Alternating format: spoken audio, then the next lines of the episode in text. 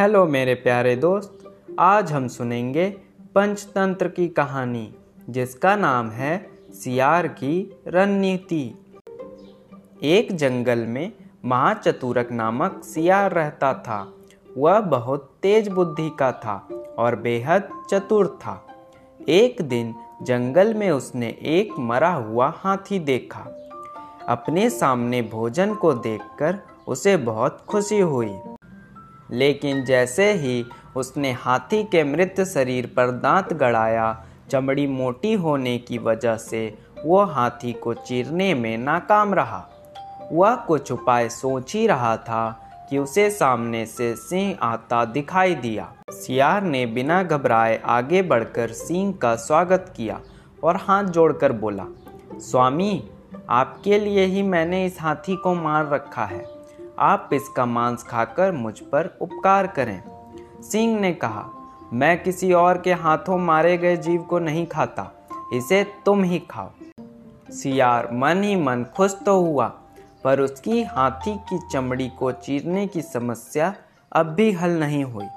थोड़ी देर में उस तरफ़ से एक बाघ भी आता नज़र आया। बाघ ने मरे हुए हाथी को देखकर अपने होठ पर जीभ फिराई।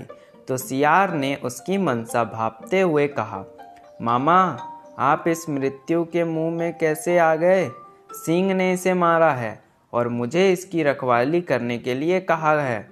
एक बार किसी बाघ ने उनके शिकार को जूठा कर दिया था। तब से आज तक वे बाघ जाति से नफरत करने लगे हैं। आज तो हाथी को खाने वाले बाघ को वह मार ही गिराएँगे। यह सुनते ही बाघ डर गया। और फ़ौरन वहाँ से भाग खड़ा हुआ। थोड़ी ही देर में एक चीता आता हुआ दिखाई दिया। तो सियार ने सोचा, कुछ तो ऐसा करूँ कि यह हाथी की चमड़ी भी फाड़ दे और मांस भी ना खाए। उसने चीते से कहा, मेरे प्रिय भांजे, इधर कैसे? क्या बात है? कुछ भूखे भी दिखाई पड़ रहे हो? सिंह ने इसे मरे हुए हाथी की रखवाली मुझे सौंपी है। पर तुम इसमें से कुछ मांस खा सकते हो। मैं तुम्हें सावधान कर दूँगा। जैसे ही सिंह को आता हुआ देखूँगा, तुम्हें सूचना दे दूँगा। तुम फ़ौरन भाग जाना। ऐसे तुम्हारा पेट भी भर जाएगा और जान भी बच जाएगी। चीते को सियार की बात और योजना अच्छी तो लगी, लेकिन डर के कारण उसने पहले तो मांस खाने से मना कर दिया। पर सियार के विश्वास दिलाने पर वह तैयार हो गया।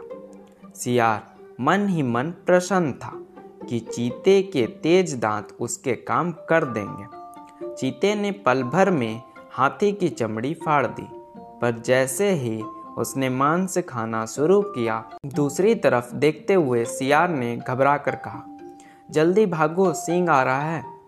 इतना सुनते ही चीता बिना देर किए सरपट भाग खड़ा हुआ।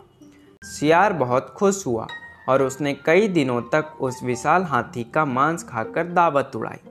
उस सियार ने अपनी चतुराई और सूझबूझ से, बड़ी ही आसानी से, अपने से बलवान जानवरों का सामना करते हुए उन्हीं के ज़रिए अपनी समस्या का हल निकाल लिया। तो हमें इससे क्या सीख मिलती है कि बुद्धि का बल शरीर के बल से कहीं बड़ा होता है और अगर सूझबूझ से काम किया जाए तो कठिन से कठिन समस्या आसानी से हल हो सकती है। इसीलिए समस्या देखकर या खतरा देखकर घबराने की बजाय चतुराई से काम लें। धन्यवाद।